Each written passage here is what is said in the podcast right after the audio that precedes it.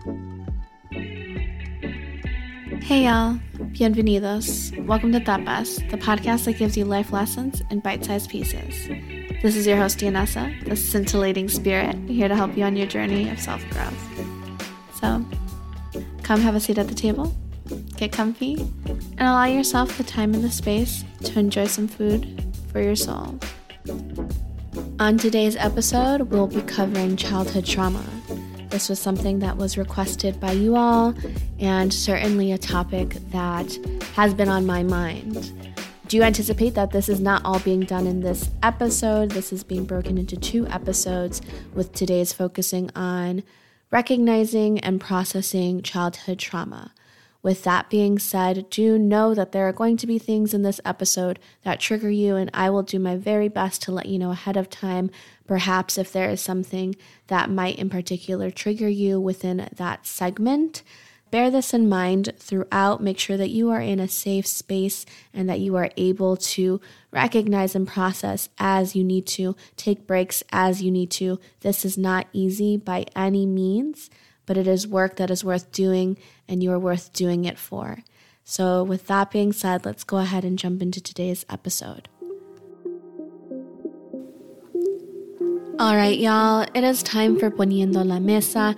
This is the segment of the show where I get to break down the language that will be used in today's pod to make sure that we are setting ourselves up for this conversation with the same basic understandings so, that being said, let's jump straight into it. This will be a little more educational as opposed to other poniendo la mesa, in that I do want to make sure that I'm defining some bigger concepts here that you may or may not already know. So, first, let's get into defining trauma. I want to make sure that we have the same, we're working with the same definition of trauma. I know that we all may have our own version of what trauma means. We may know the textbook version. For the purpose of our pod, I'm going to be thinking of trauma as an emotional response to an experience or experiences that have disturbed you inside at the heart level. So, in some way, shape, or form, ultimately, it alters your inner self. Now, Another important thing that I want to make sure we're on the same page on when it regards trauma is that it is pervasive. It affects everything we do, even when we cannot see it or recognize it. And for this part, I do want to call on words that are not my own. Uh, I did quite a bit of research ahead of doing today's pod because I wanted to make sure that I just had as much information to tackle something as important as addressing or recognizing and processing childhood trauma and then ultimately healing from it. So, right now, I'm going to pull from the lovely Danny Bostic, who is well versed in this particular area, in particular of childhood trauma. Please go ahead and look into her more outside of this pod. I will drop some resources in the show notes if you would like to learn more. But she does something when it regards trauma and defining trauma in a way that helps us to visualize it. And I'm a very visual person. So I want us to keep this in mind throughout the pod as well. So she compares trauma to gravity, saying you never think to yourself or turn to someone and say, Wow, this gravity today is awesome. I'm not floating away. My shirt is staying in place. You know, my shoes are staying on, etc. It's like gravity in that we take it for granted. It's not as simple as having a bad memory of something disturbing. It's not as simple as having a nightmare. It pervades every aspect of your life from relationships to your sense of time. When you re experience your trauma, you may get the feeling of like, wow, what year is it? You know, um, it has that ability to transport you and to really, like I said, affect and alter your inner self in more ways than you can possibly imagine. So, trauma is a lot like gravity insofar as it pervades every aspect of a person's life. So, that being said, we're going to go ahead and get into our second definition for today's pod, and that is going to be ACE, which is adverse childhood experiences. Now, we're going to definitely delve into this more, but at its most basic sense, it is a metric, a study, and a tool that has been used by the CDC, many doctors, when it comes to discussing childhood trauma. And ACE is an acronym for adverse childhood experiences, and it's broken into three categories. It breaks these adverse experiences into abuse, into neglect, and into household dysfunction. So, underneath the abuse category, that can include physical, emotional, or sexual abuse. Neglect could be physical or emotional neglect, and then household dysfunction generally includes mental illness, an incarcerated or jailed relative, mother treated violently, substance abuse, and absence of a parent, whether that be through divorce, abandonment, or death. So that's a really quick overview of ACEs. Um, and again, we'll continue to call back on that just as a quick check for understanding, our two definitions from the segment are trauma and ACE. Trauma being an emotional response to an experience or experiences that disturbed you internally and altered you um, and your inner self. It hit you at a heart level. Uh, it is pervasive. You can compare it to gravity. It pervades every aspect of your life, whether you think of it or not. And then ACE stands for Adverse Childhood Experiences, which are broken into three categories, including abuse, neglect, and household dysfunction. Let's go ahead and jump into our pan y tomate. All right, let's dive straight into our pan y tomate. This is the segment of the show where we get to address some of the basics of today's topic before I delve into my own thoughts and opinions on it. With that being said, if it feels as though I'm just driving straight through some of these segments this episode, it is because I'm trying to be as mindful as possible with reserving time for the later segments that I know are going to need a lot more time to delve into. It's not because I think that this is something we should speed through, so I just want to be mindful of that and and raise that before we delve in. That being said, for today's first basic, something that I feel is super important to address is recognizing how common childhood trauma is. Um, and so I'm going to hit you all with a few statistics, not because I'm trying to inundate you with information, but because I think it's important to be mindful of these things as we think about recognizing and processing our own childhood trauma. So, first off, chances are you have experienced some form of trauma growing up. One in eight children suffers enough trauma to have long lasting negative effects in both mental and physical health. One in eight children, y'all. Uh, to get an even clearer number, 62% of adults experience at least one ACE in their lifetime. Again, ACE being an adverse childhood experience, which you can sum up as childhood trauma. 25% experience three or more ACEs. I believe the ratio is one in about every six adults experience actually four or more ACEs. And I say this to say that chances are, and I think that if you're listening to this episode, you probably acknowledge and recognize within yourself that you have experienced some type of childhood trauma and you're seeking to recognize and process that now here in this space with us. But also to say that this is this is this is common and it does have lasting effects. This isn't uh, unique to you. This isn't something if you're feeling like you know this happened so many years ago, but I feel in me this these effects, these lasting um, impacts on my life still 20 years down the line, whatever the case may be.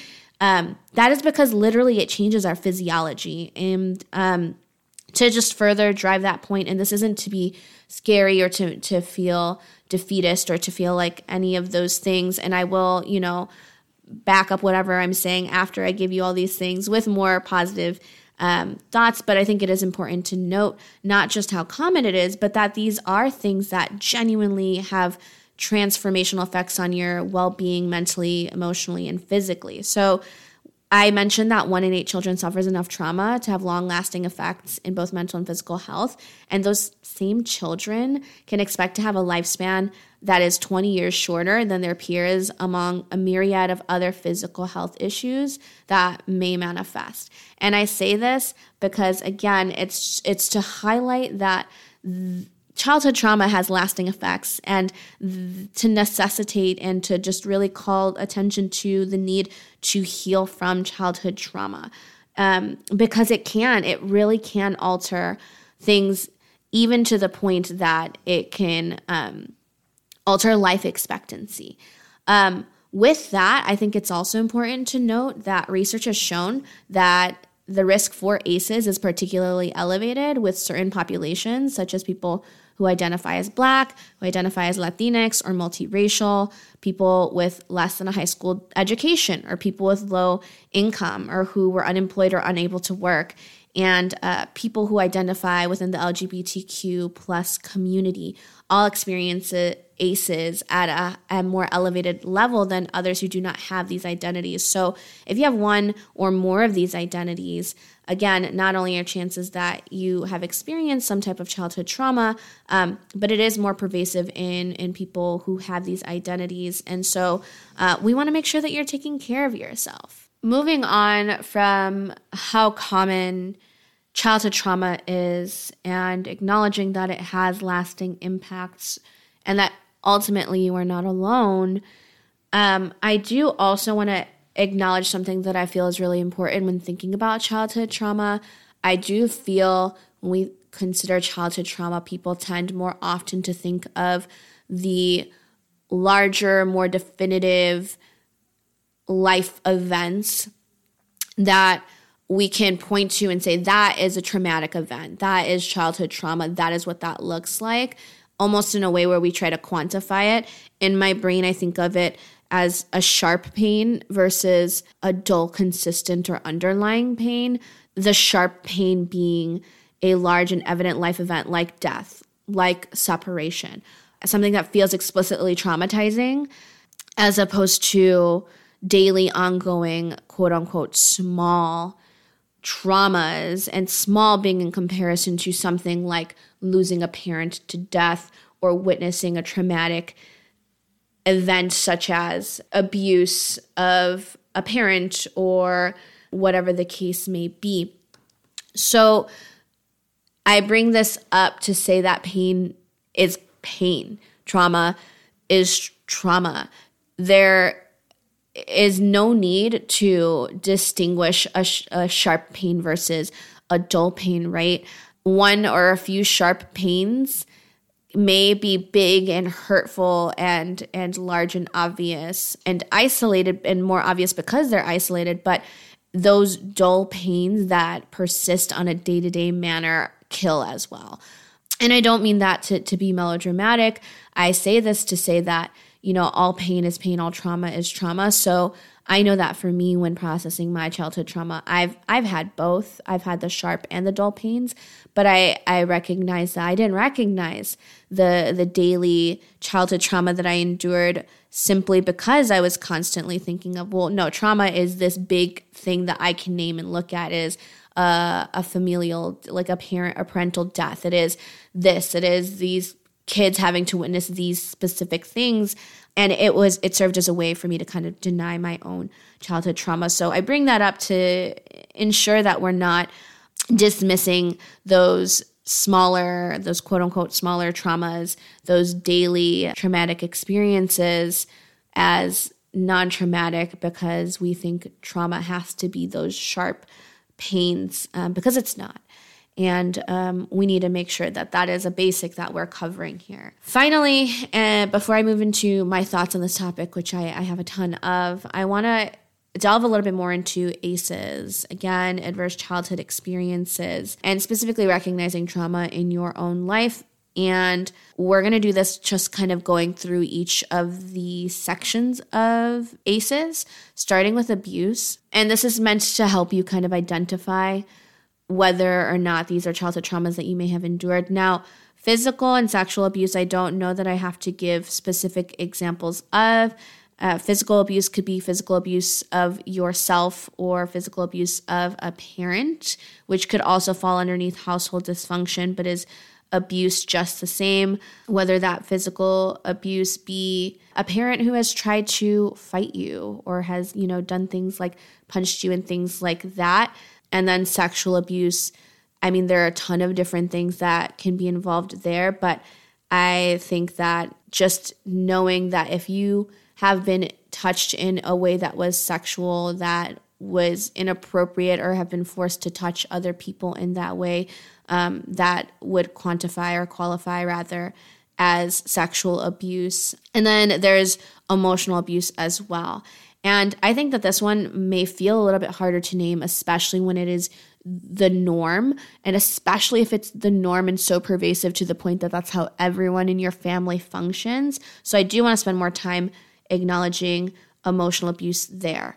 So, first, I want to think about if you've ever had a parent deny your reality, that is a form of emotional abuse.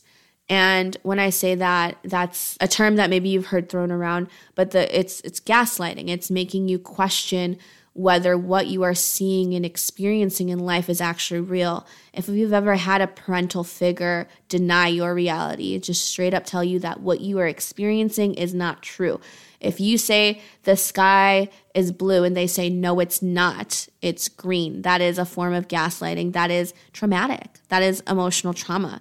And of course, that is like not necessarily an example that that um, you might think of, but it it it's something that it feels so basic as I know that the sky is blue because I'm looking at it and I'm experiencing and I'm seeing that the sky is blue, but you're telling me that that's not true. When it makes you call into question your own reality, that is that is trauma. That's traumatizing um, to have your own reality denied, even when you know that you're seeing and experiencing things. Being told directly or indirectly that you cannot or should not experience certain emotions is traumatic. It's emotional trauma. It's um, emotional abuse as well. And I've been told as a child, I remember I was seeing a social worker, and the social worker asked me to talk to my parent about how I was feeling. And I remember feeling really nervous and then just doing it and, and saying, Hey, this is how I've been feeling and having that parent straight up look me in the face and tell me, no, no, that's not. You can't feel like that. You're lying. That's not real.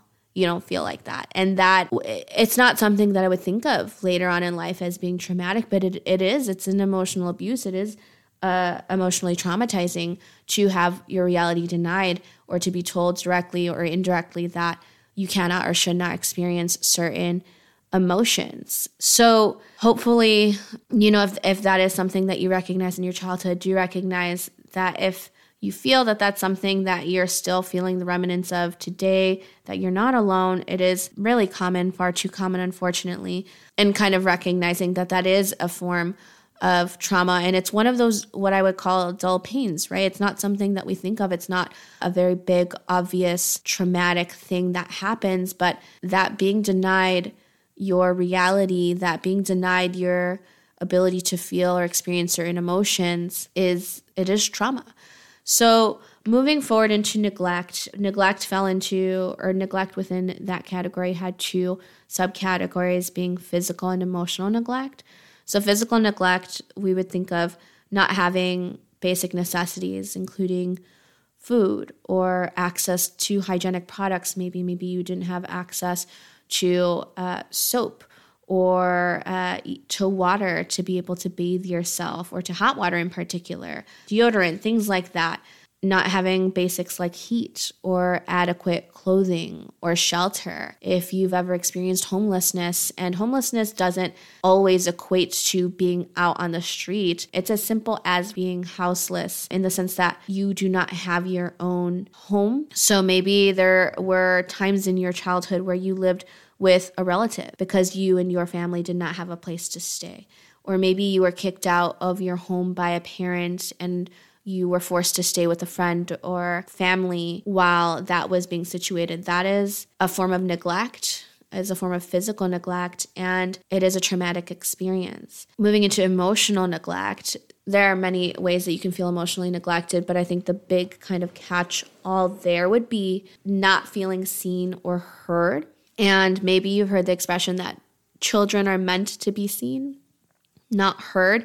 And if that is something that your family has ever expressed or a mentality that your family follows, then you might know very well the feeling of of not of being in a space and and feeling also like you're not in that space that you cannot contribute that you are not being seen by your family members and not being heard by them as well. That's another form of neglect because at the end of the day we all deserve to be seen. We all deserve to be heard. We deserve to take up space. We have the right to take up space just by virtue of us of us being alive there's nothing that we're supposed to do in particular to deserve that. We deserve it just through the right of being here. And I recognize like as I'm going through this, I just I feel this constant like want to acknowledge that if you're listening to this and you're feeling like, yeah, no, I experienced that, whether it's one or multiple things that I'm kind of listing out right now, I just want to send you the biggest embrace and let you know that you are seen and you are heard and you are validated if by no one else, by me. And I'm just sending you the biggest hug because this is hard. I've spent years processing and healing from my childhood trauma. And if this is your first step in the journey, I just want to commend you for taking this step and just acknowledge that you're not alone and you have support. But yeah, I, I'll continue to go through, but I just, as I'm listing these things, I just felt the need I feel compelled to say, like, I'm not just rattling these things off to be like, oh, well, if you've experienced one or more of these things, you've experienced childhood trauma, and just leaving it at that. I, I do want you to know that uh, this isn't easy. If you ever need to pause again this episode and come back to it, you do what you need to do. I'm trying my very best to kind of highlight these different things and help you to recognize trauma in your own life in a succinct way, but also being mindful of your humanity, you know?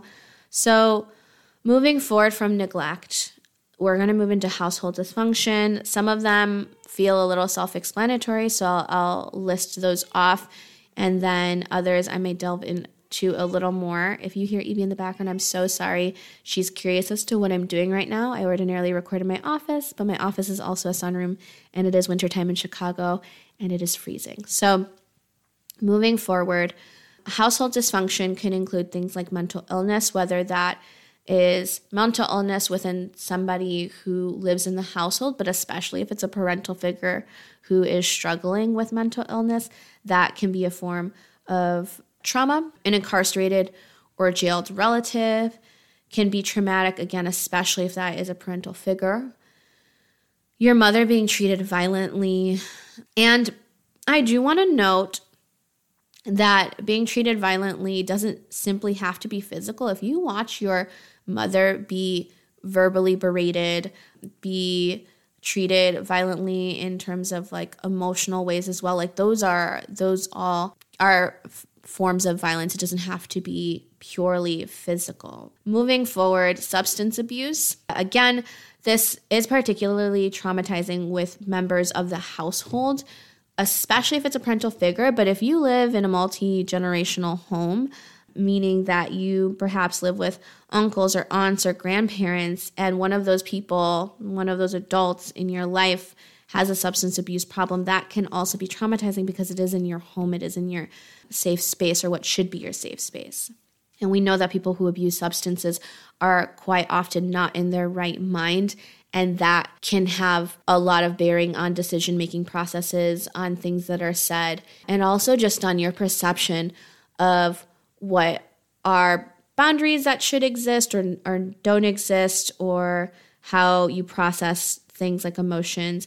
If it's always done through a lens of somebody who is abusing a substance, then your model of what that is is going to be very, very skewed and can be traumatizing beyond your childhood.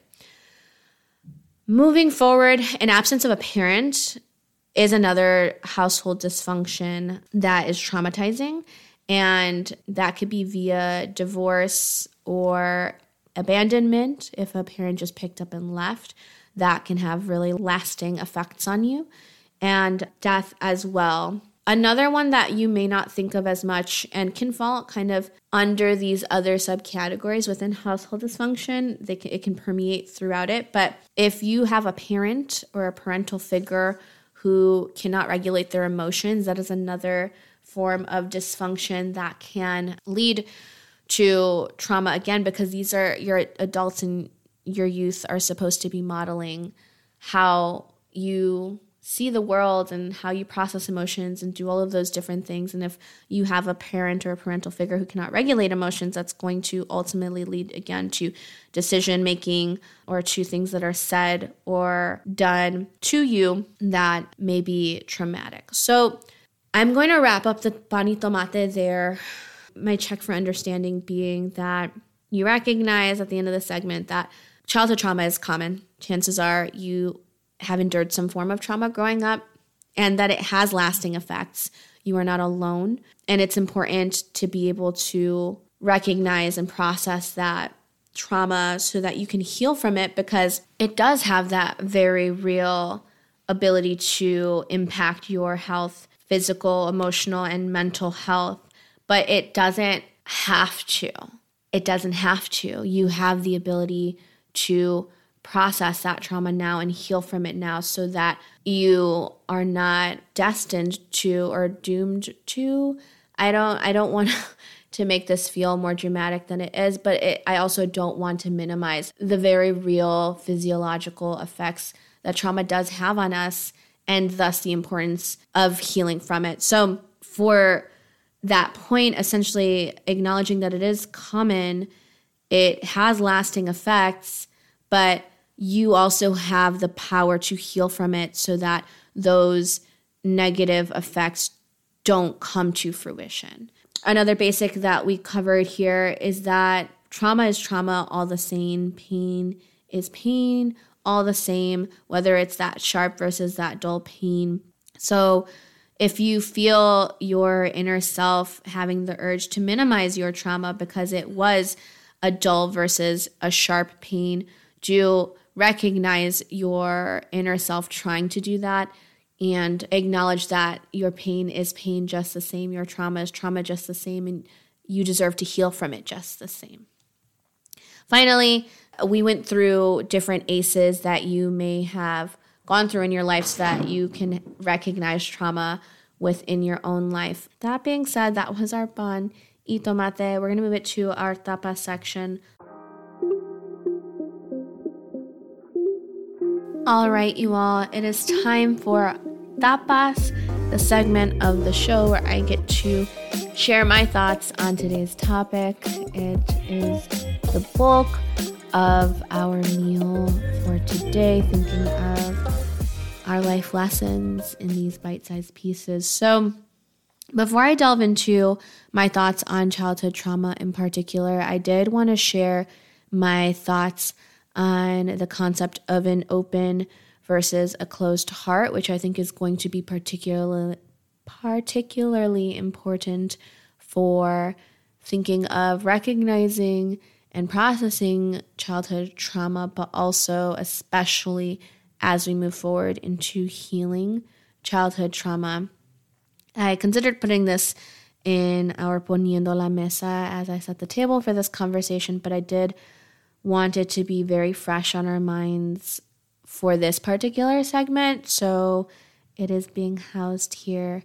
But let's get into it. So, I have been recommending this book to every single person who has ears and has been in the proximity in the proximity of me within the time that I started reading this book, but I am pulling this information from what I have learned from this book, that book being The Untethered Soul by Michael Singer.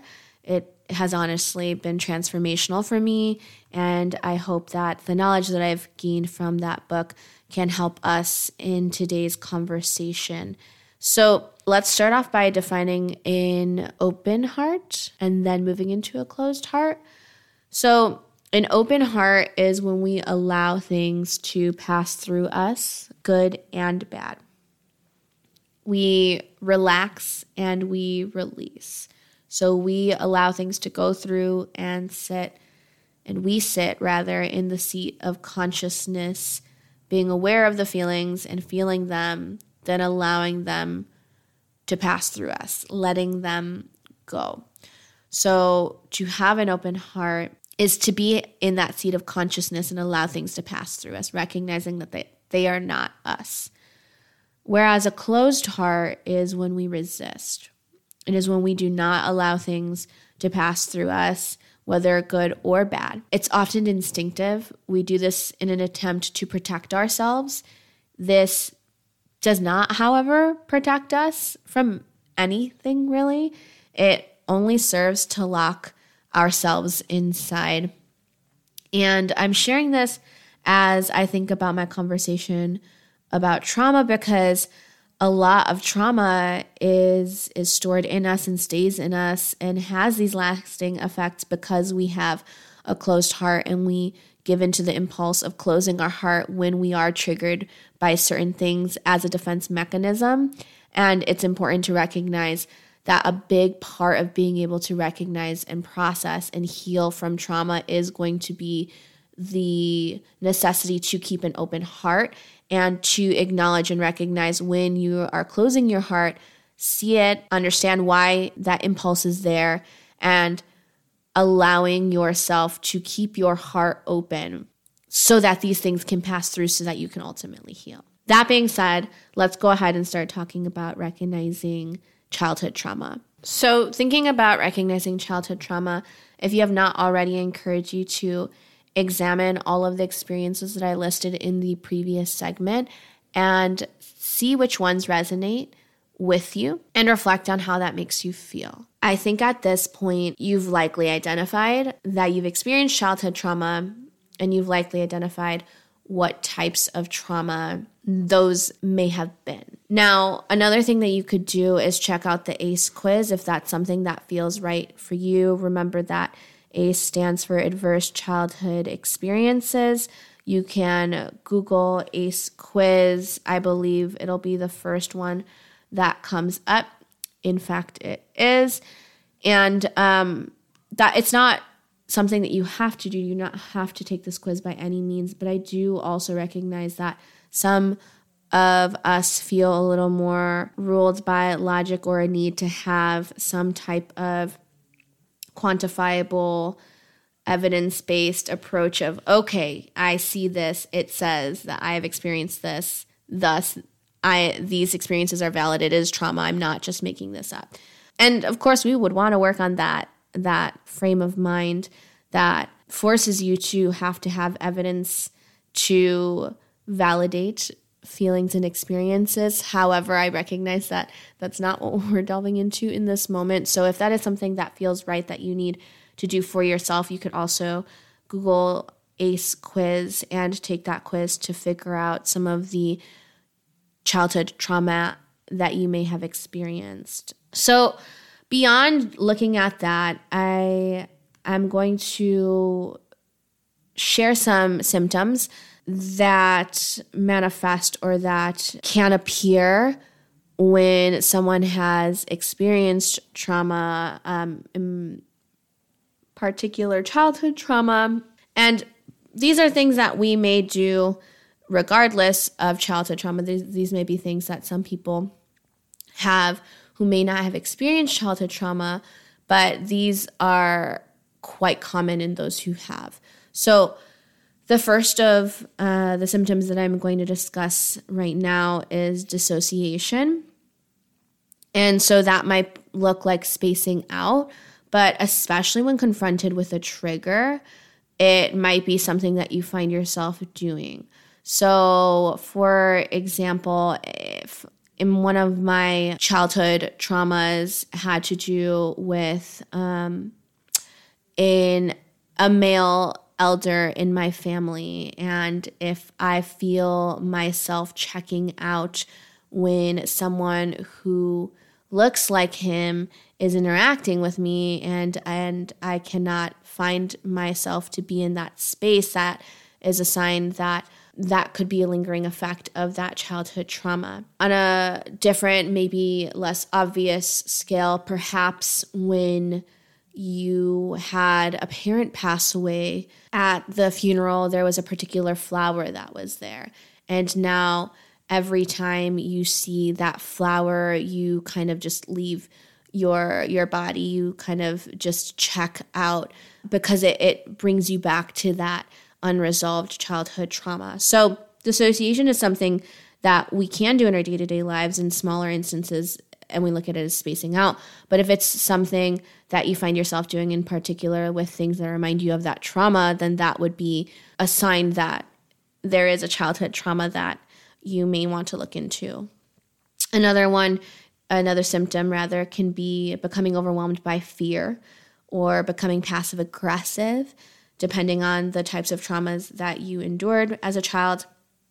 If you feel overprotective of yourself, or you uh, self victimize. So, self victimization could be another symptom.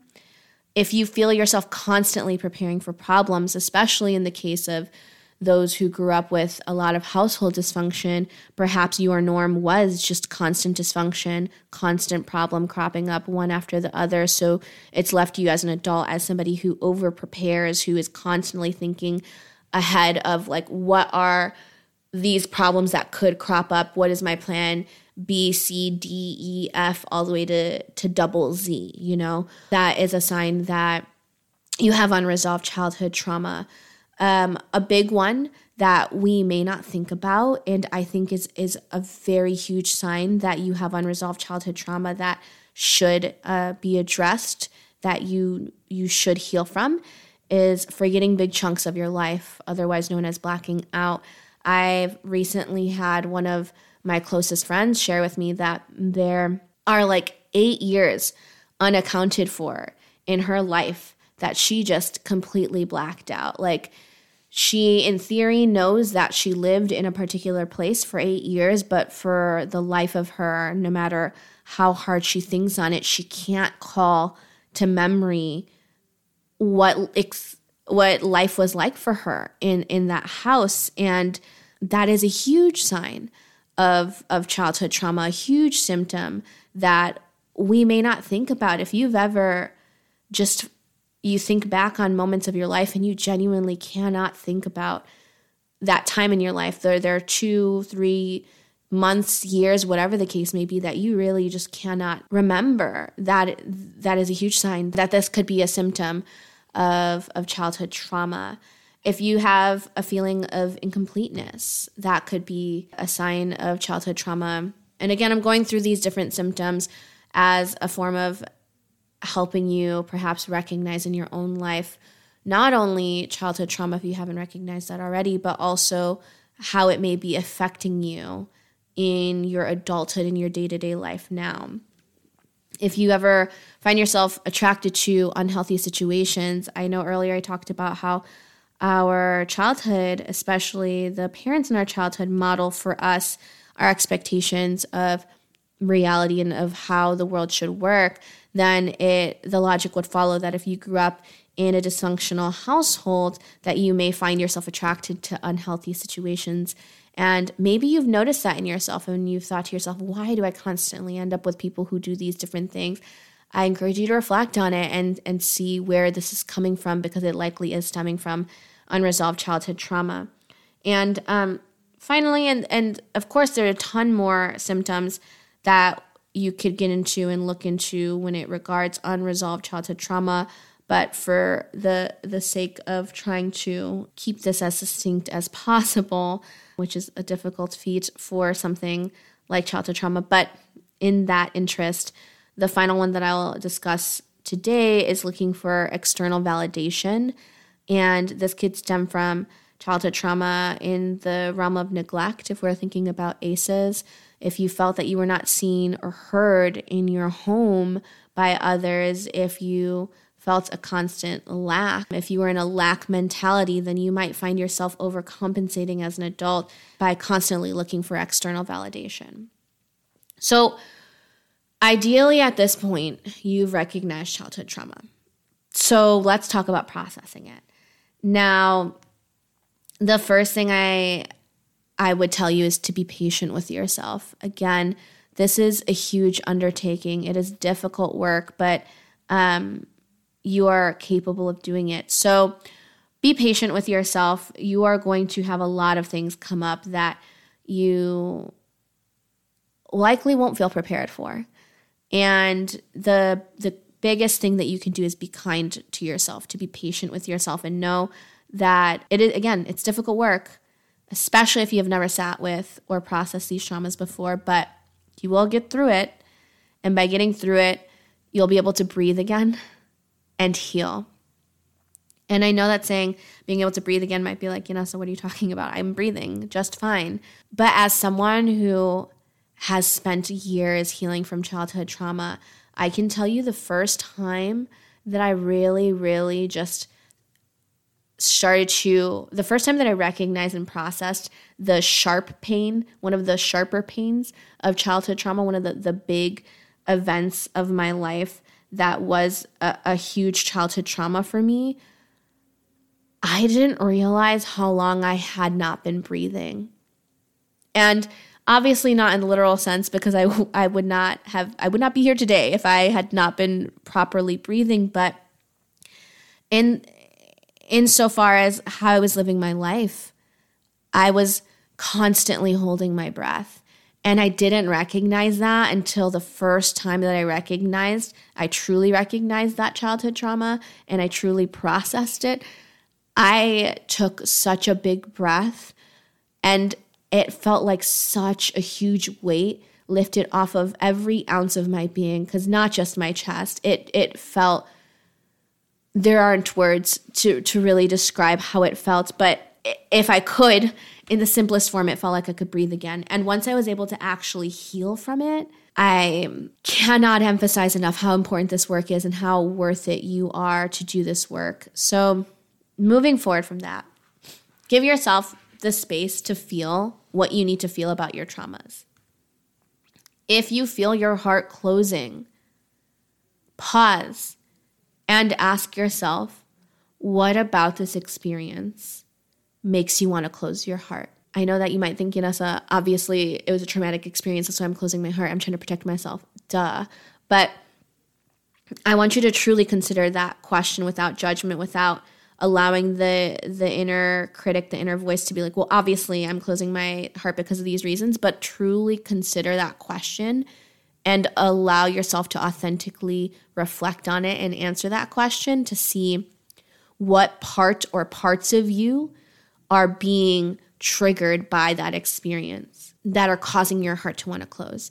And then ask yourself is this worth closing your heart over? Because having an open heart is allowing yourself to feel all of the beautiful things of life. Having a closed heart may feel like you're protecting yourself from the bad things, but you're inadvertently shutting out all the great things about life as well. And so you need to consider as you're going through this process are these things worth closing your heart over? Because you can close the shutters and and block out and lock all the doors and lock all the windows and keep all of the bad things out. But i promise you you're going to st- you're going to start missing the feeling of the sun on your skin of those beautiful things that life has to offer. And you can only get those things when your heart is open. So um when you feel your heart closing ask yourself what about that experience is causing it to close? And then if it is worth closing your heart over the next thing that I would say when it comes to processing these childhood traumas would be to talk it out. And talking it out doesn't have to be actually talking it out, it could be journaling. I am a huge proponent of journaling. The way that I was able to heal the majority of my childhood trauma long before I had access to a therapist was through journaling. So, talking it out doesn't have to be actually talking to another human being, it can be journaling. But 100% encourage you to talk to a professional because they'll be able to give you things that are tailored to you to help you heal from your particular trauma in the ways that you particularly would heal best. So you can journal. That is something you can do and also seek a professional uh, to seek professional help. You can talk to loved ones if that's something that you'll find helpful. Now, I acknowledge that with childhood trauma, a lot of this is perpetuated by, you know, fam- family. And um, so loved ones doesn't have to translate to family if that's not something that you feel comfortable talking that out with, but that can be if that is something that you feel would help you. But do know that you don't have to process and heal alone. You have support. Finally, know that trauma and these experiences are something that happen in your life. They happen to you, but they are not you. And that is something worth repeating. Know that trauma and these experiences are something that happen in your life. They are things that happen to you. They are not you. I say this as someone who, for so long, identified myself with my trauma. You are not your trauma. These are things that happened in your life. They are the object, they are not the subject. You are the subject. You are the consciousness, the person who sees these things, who sees that inner child who sees those experiences, those pains, those traumas, and who is going to heal from them and step into their own light. You are not defined by your trauma, and that just feels so unbelievably necessary to to say. So you need to keep an open heart when you are processing and recognizing these childhood traumas, and especially as you begin to heal. You can recognize your childhood trauma by going back through the experiences I listed in this segment or in the previous segment um, to see what resonates with you and reflect on how that makes you feel. Take the ACE quiz if it feels right for you. And then, as far as it regards processing, be patient with yourself. This is difficult work, but it is work worth doing. You are worth you are worth doing this work for. Know that you'll need to give yourself space to feel, to truly feel what you need to feel about your traumas and do your very best to keep an open heart, to recognize when you feel your heart closing, to be inquisitive about that. Why am I feeling the impulse to close my heart? Is this worth closing my heart over? Talk it out, whether that's journaling, seeking a professional, talking to loved ones, and know that these traumatic experiences are experiences that happen in your life, but they do not define you. So we're going to move into the te section because there were some insightful questions that y'all posed. So with that, let's move it along. All right, it is time for our te. This is the segment of the show where I answer some of the questions that you all have regarding our topic. So, going straight into it, the first question that you all posed was At what point did you realize your normalcy is not normal for others?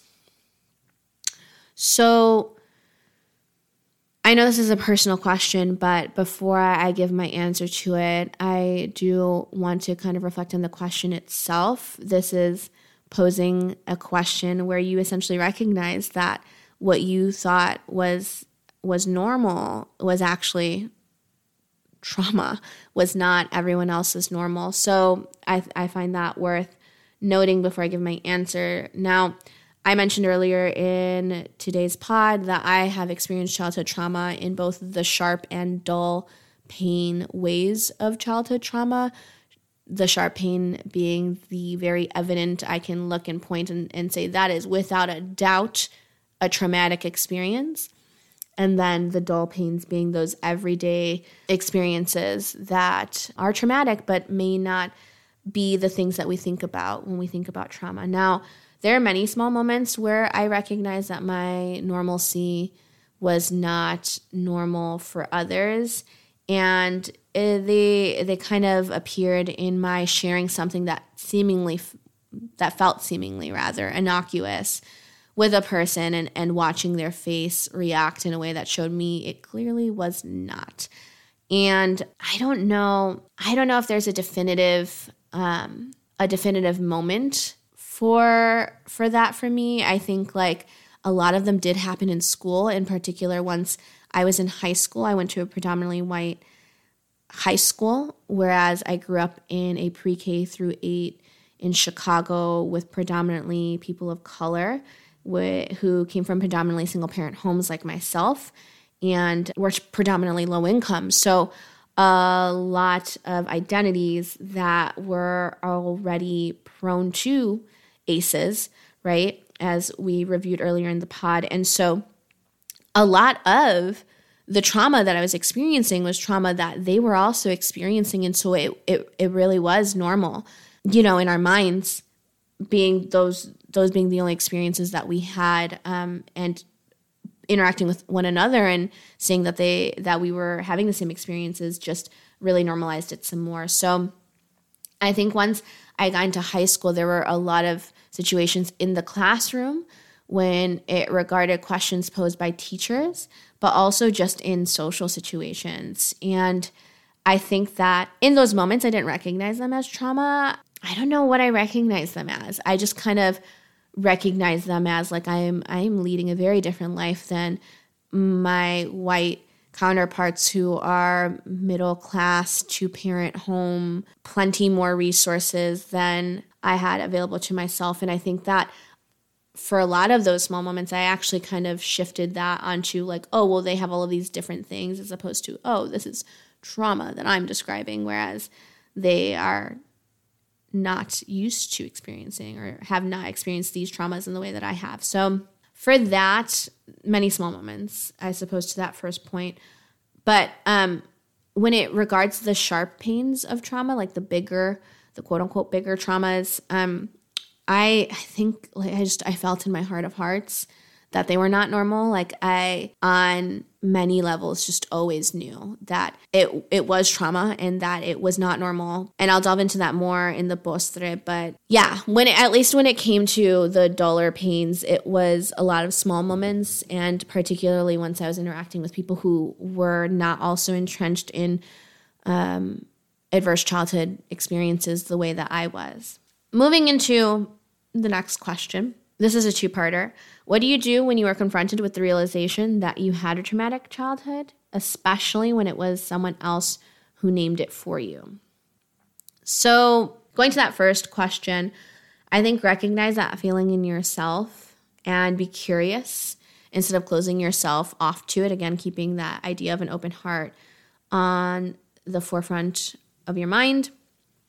So, considering what about that situation has you feeling triggered what parts of you feel activated by these triggers. And if you can, give yourself the time and space to feel through it in that moment. I recognize that that's not always necessarily feasible, but if it is, I encourage you to um, to feel through it in, in that moment instead of like closing your heart to it and then being like, oh, I'll address it later because that's I mean, you having that trigger and having that call to your mind in that moment is is life's way of being like hey this is your opportunity to essentially feel through and heal through this. So if you can give yourself the time and space to to feel through it in that moment. Now addressing the second part of that question if someone else names it for you i would vocalize for them whatever you are feeling in that moment and then ask that they give you some time to sit with that if needed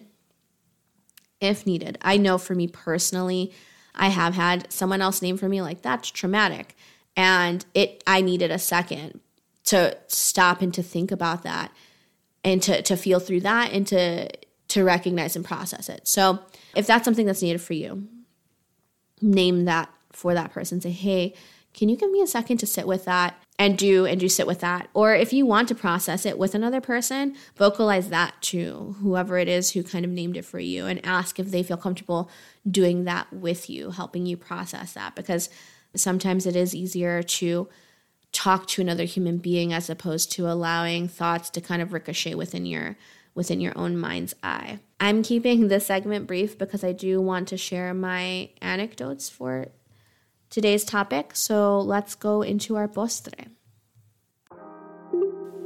All right, y'all, it is time for our postre. This is the segment of the show where I get to share my own personal experiences with today's topic. And that being said, again, trying to keep time in mind, I will try to keep to salient points without delving in too far or going down the rabbit hole. But before I do, I do want to give a trigger warning. I did say I would do my very best to recognize and acknowledge when particular triggers might crop up. And so, for the first anecdote that I'll be sharing, I do want to give the trigger warning of sexual abuse. I will be reflecting on a particular childhood trauma, the kind that I define as a sharp pain. And I will not go into the details of the experience itself, but do know that that is something that will come up. So if you feel that you are not ready to be triggered by something like that, I encourage you to fast forward maybe five minutes or so to kind of move into the other anecdote, which I don't have anything that I'm particularly worried will be a trigger for y'all, but can still be really helpful for healing.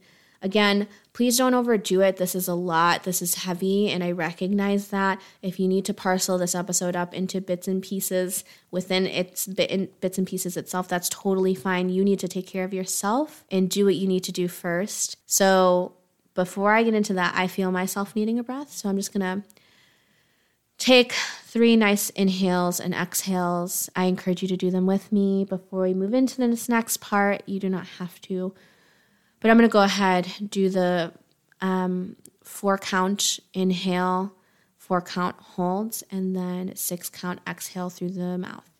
So, taking my first breath to kind of center myself, we're going to go ahead and inhale,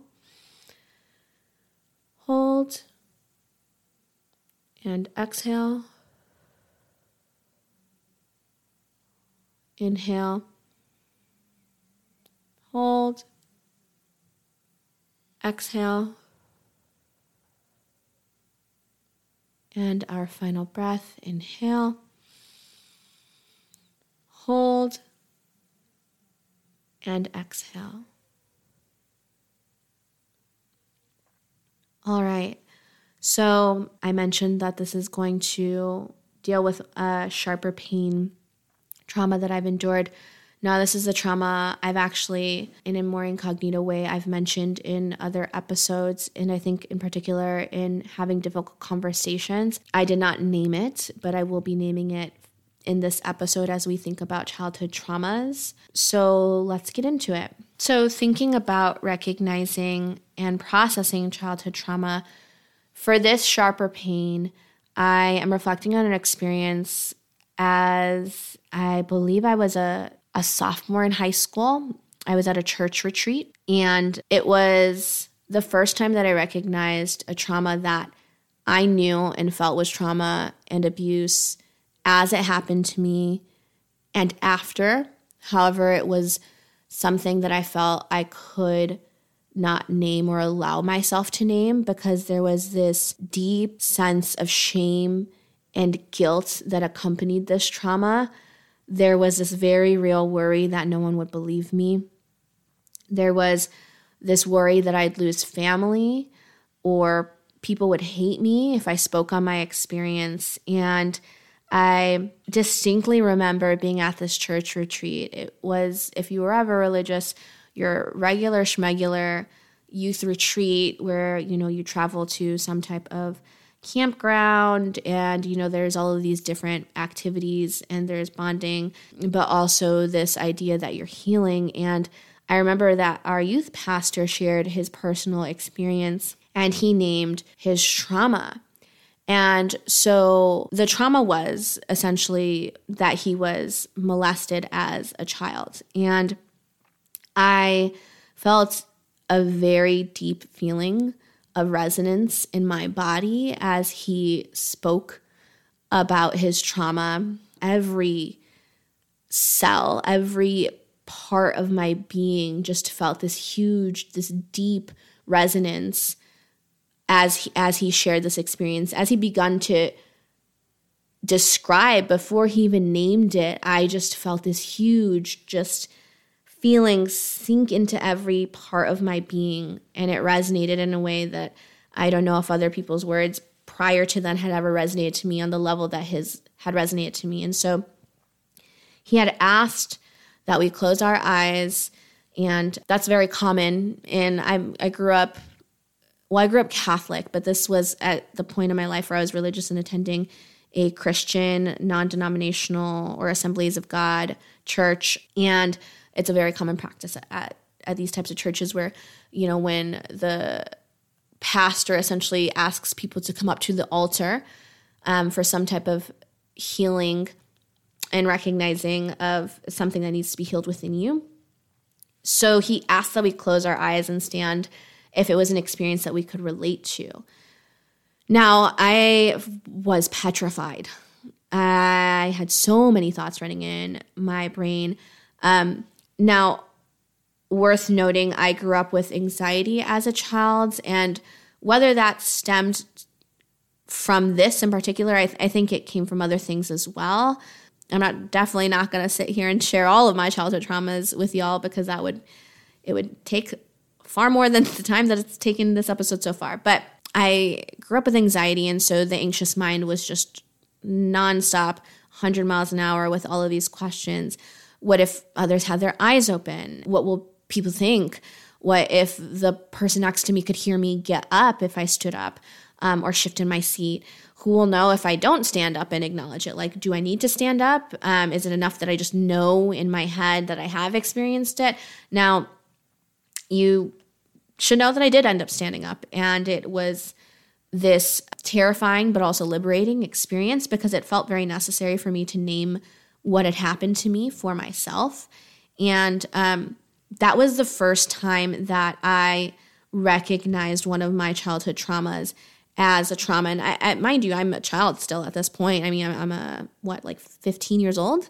Uh, still a child, but it's recognizing something that had happened to me even earlier in my youth and, and naming it and processing it for the first time. Because again, it was something that I knew in my heart of hearts was traumatic and not okay as it was happening and after it happened, but it was something that I never allowed myself to name until until that very moment, until I stood up and I was like, oh, wow, there's no taking it back now. Like, I'm recognizing that this is what happened to me. I'm giving it that name. I'm not just feeling really uncomfortable about uh, about what happened to me, but I'm saying, you know, to myself, I'm acknowledging to myself that this is real. So that was the one of the bigger parts um, of my healing process of childhood trauma that I just remember very distinctly. Now it took me years after that to say anything to anyone else. I mean, saying it to myself, and it wasn't saying it, I was, but like, I mean, almost in a, it felt almost bigger in a way to stand up, to literally stand up and recognize that that had happened to me in a, in a space full of strangers, honestly. Like, I wasn't that connected to the church in the way that other people were, where they all knew each other. Like, I don't know. I don't remember anyone else who was on their retreat, honestly. And I don't think that they would really know me or be able to pick me out from a crowd now. But it was very big. Now, it took me years to say anything to anyone else, and it took me even longer to talk to my parents about it. And I mentioned that this was something I mentioned in my having difficult conversations. This was that difficult conversation I had to have with both of my parents who have been split for the majority of my life. But, you know, it's the first time that I, I recognized and processed a very big childhood trauma. And not only that, but it was that feeling of, of taking a breath for the first time, of breathing for the first time. It just, if you are having that moment in this pod right now, um, there are probably a lot of things that are happening inside of you. Um, but I just am sending you the biggest, warmest hug from wherever you are, like from where I am right now in Chicago to wherever you are in this world. Like, I am just giving you the biggest embrace with all of the love and healing that I could possibly give you and telling you that you are not alone when I say this, I want you to imagine that my arms, like you were just wrapped in a, in a big hug, and your head is on my shoulder. And it's just the safest feeling that you could have. And just know that you are not alone. And um, Your inner child deserves to be healed. And I'm so proud of you for getting to this point in this pod and um and choosing to to process this trauma these traumas and and then looking forward to healing them as well. And that'll be the next episode. In two weeks i will i will give myself a hard and fast deadline on that. I know i've been kind of literal about getting these pods out but i will make sure that i get that out in two weeks for y'all. There's a lot going on as a teacher in chicago right now if you follow the national news but i will make sure that i prioritize that for you all. But i just want you to know that i am thinking of you. Um, i know that this is not easy but i hope that there's this feeling of of this just this being able to breathe and and feeling that maybe for the first time in a long time because there's something that's really powerful about naming it. And I can tell you it just it gets so much easier from here to be able to heal from it. And that's not to say that it's easy because it's still difficult work but i i do feel that sometimes the, the, most difficult thing is just naming it even to yourself. Once you name it to yourself and recognize it and process it for yourself um the other things start to come a little more naturally but it's it's this huge hurdle that you're taking right now that's so important and i just feel immensely proud of you for getting here. So thank you for listening and i really hope that this is helping you. Um moving forward, so that was my anecdote on a sharp pain, on a bigger, on a quote unquote bigger trauma. We're gonna move into like, I, I suppose, like duller pains. So again, I'm not gonna sit here and talk to you all about all of my childhood traumas. And actually, the next anecdote isn't particularly a childhood trauma. It's, well, it's not. No, it's just straight up not a childhood trauma. It's something that I, I wanted to mention with this episode to kind of highlight the impacts of, of childhood trauma in adulthood and our perceptions in adulthood. So, this particular experience is once I finally had access to a therapist and I was working with a therapist in my adulthood. This is post college. This is my first year of teaching. No, this is my second year of teaching. I was sharing just like something that was happening at work that week. And I was just really trying to keep it together at work and at home. But you know i'm i'm in the therapist's office and at this point i'm like you know i just i it's really bothering me and i need to excuse me i need to talk about it. So i'm telling my therapist about this experience and i finish sharing and she looks at me and she says wow that that's so traumatic. I'm i'm sorry to hear that something to that extent. And i remember sitting there and looking at her and like it dawning on me that I was having a traumatic experience and I didn't even recognize that it was traumatic because I had endured so much trauma in my life, those sharp pains, that I had begun to see anything in comparison as simply life, as as things that just happen. And it just it felt so sobering. It was this moment of clarity. It was acknowledging that I felt inner disturbance and I should not resist that feeling, that I should allow myself to feel that inner disturbance and allow that to pass through, to recognize it and to name it and to let it pass. Because I think that I was trapping these smaller traumas in my life in adulthood by trying to minimize them, by, you know, just kind of seeing them as life and then trying not to give attention to them but by not allowing them but by not allowing myself to recognize it and then allowing it then to pass through me i was trapping this inside of me for later on for myself to have to deal with and for it to to to become much bigger than if I simply dealt with in that moment. And so, much smaller anecdote, but I wanted to share that because it's a testament to how these childhood traumas have lasting effects on you moving forward and your perception. It, it really has this power to alter your inner self and the way that you perceive the world and your experiences. And so, with that, I want you to see if you can, moving forward from this pod, recognize these different traumas and how they're affecting you in your day to day and begin that process of processing those traumas as you prepare yourself to ultimately begin your journey of actually healing from them. So, we're going to move into our sobremesa and then wrap up this episode. All right, y'all, it's time for our sobremesa, the segment of our show where I get to share my final reflections, my final advice, my last thoughts with you all. So, try and wrap this up.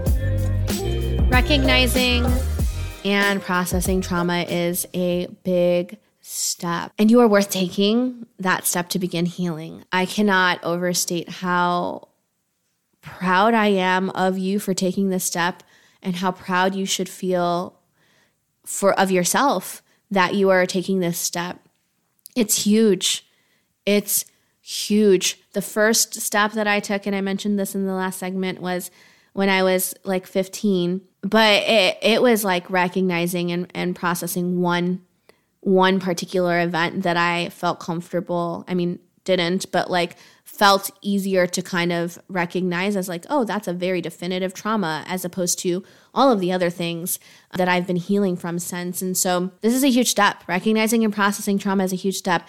And you are worth taking that step to begin that healing process. So feel proud of the fact that you were here, that you were listening to today's pod, and that you are in a space where you want to recognize and process this this childhood trauma. Note that trauma is trauma. Do not try to quantify trauma or minimize it. Pain is pain and it affects you just the same. So recognize that that is true and allow yourself the, the space to heal. You deserve to heal. Know that trauma and these experiences are something that happen in your life. They happen to you, but they are not you. They are not you. You are not defined by these experiences. You are the person who experienced them, yes, and you are also the person who is going to heal from them. So keep an open heart. Trauma does not have to cause your heart to close. Listen, again, gonna drop this recommendation because anyone who has ears or eyes to read, if I can text y'all, I would. I'm gonna put in the show notes. I 10 out of 10 recommend The Untethered Soul by Michael Singer. It is transformational. The concept of an open and a closed heart and relaxing, releasing, which I'll give more of, of what I've learned, that knowledge in the next episode. But trauma does not have to close your heart. You have so much potential. You have so much energy and, and love and light that can be permeating in you if you allow your heart to be open. And it is very natural to want to close your heart but know that you stand to gain so much more from keeping your heart open, from allowing these things to pass through you. So do your very best to not close your heart during this process and to keep your heart open because trauma doesn't have to cause you to close your heart. Finally, you got this. You got this. I am here for you. So are so many others. If you feel that you don't have anyone else, please slide into the DMs of of this podcast. I will do my very best to help you because you deserve to heal and I am more than willing to to be that person if you are somebody who needs it because you deserve to heal and I know very intimately what this process is like in both the sharp and dull pain ways. And so know that you got this and that I am here to help, whether that's simply through virtue of me doing this pod in the next one, or if you want to slide into the DMs and, and I uh, talk to you more directly. But I am here to help, and so are so many others. Please reach out to your support systems. I am sure that they would love nothing more than to help you heal. So, with that, we're going to go ahead and close out today's episode. Thank you so much for making it this far. If you've made it this far, I look forward to the next episode, really thinking about healing childhood trauma in between that time from from then and now. I thank you for starting this journey, for taking this big step. I encourage you to begin to recognize those triggers and to be inquisitive and to recognize what parts of you are being disturbed when these triggers are cropping up and figuring out you know processing through all of this and allowing yourself to heal or to feel rather uh, what you need to feel and reflecting on it as you prepare yourself for this healing journey. Know that i am sending you so much love and light. You are capable of so much and that includes being able to heal and live your beautiful life regardless of the experiences that happened to you in your youth. Know that your inner child deserves love and that you will be giving your inner child love through this process of healing, and that I'm just sending you the biggest, warmest embrace that I possibly can. If you can feel it through today's episode, I just want you to feel the biggest embrace because this is very brave. You are very brave. You are very worthy and you are very loved. So until the next episode, just sending you all of the light that I possibly can. I love you all infinitely. You are so loved um, and so worthy. Until next time.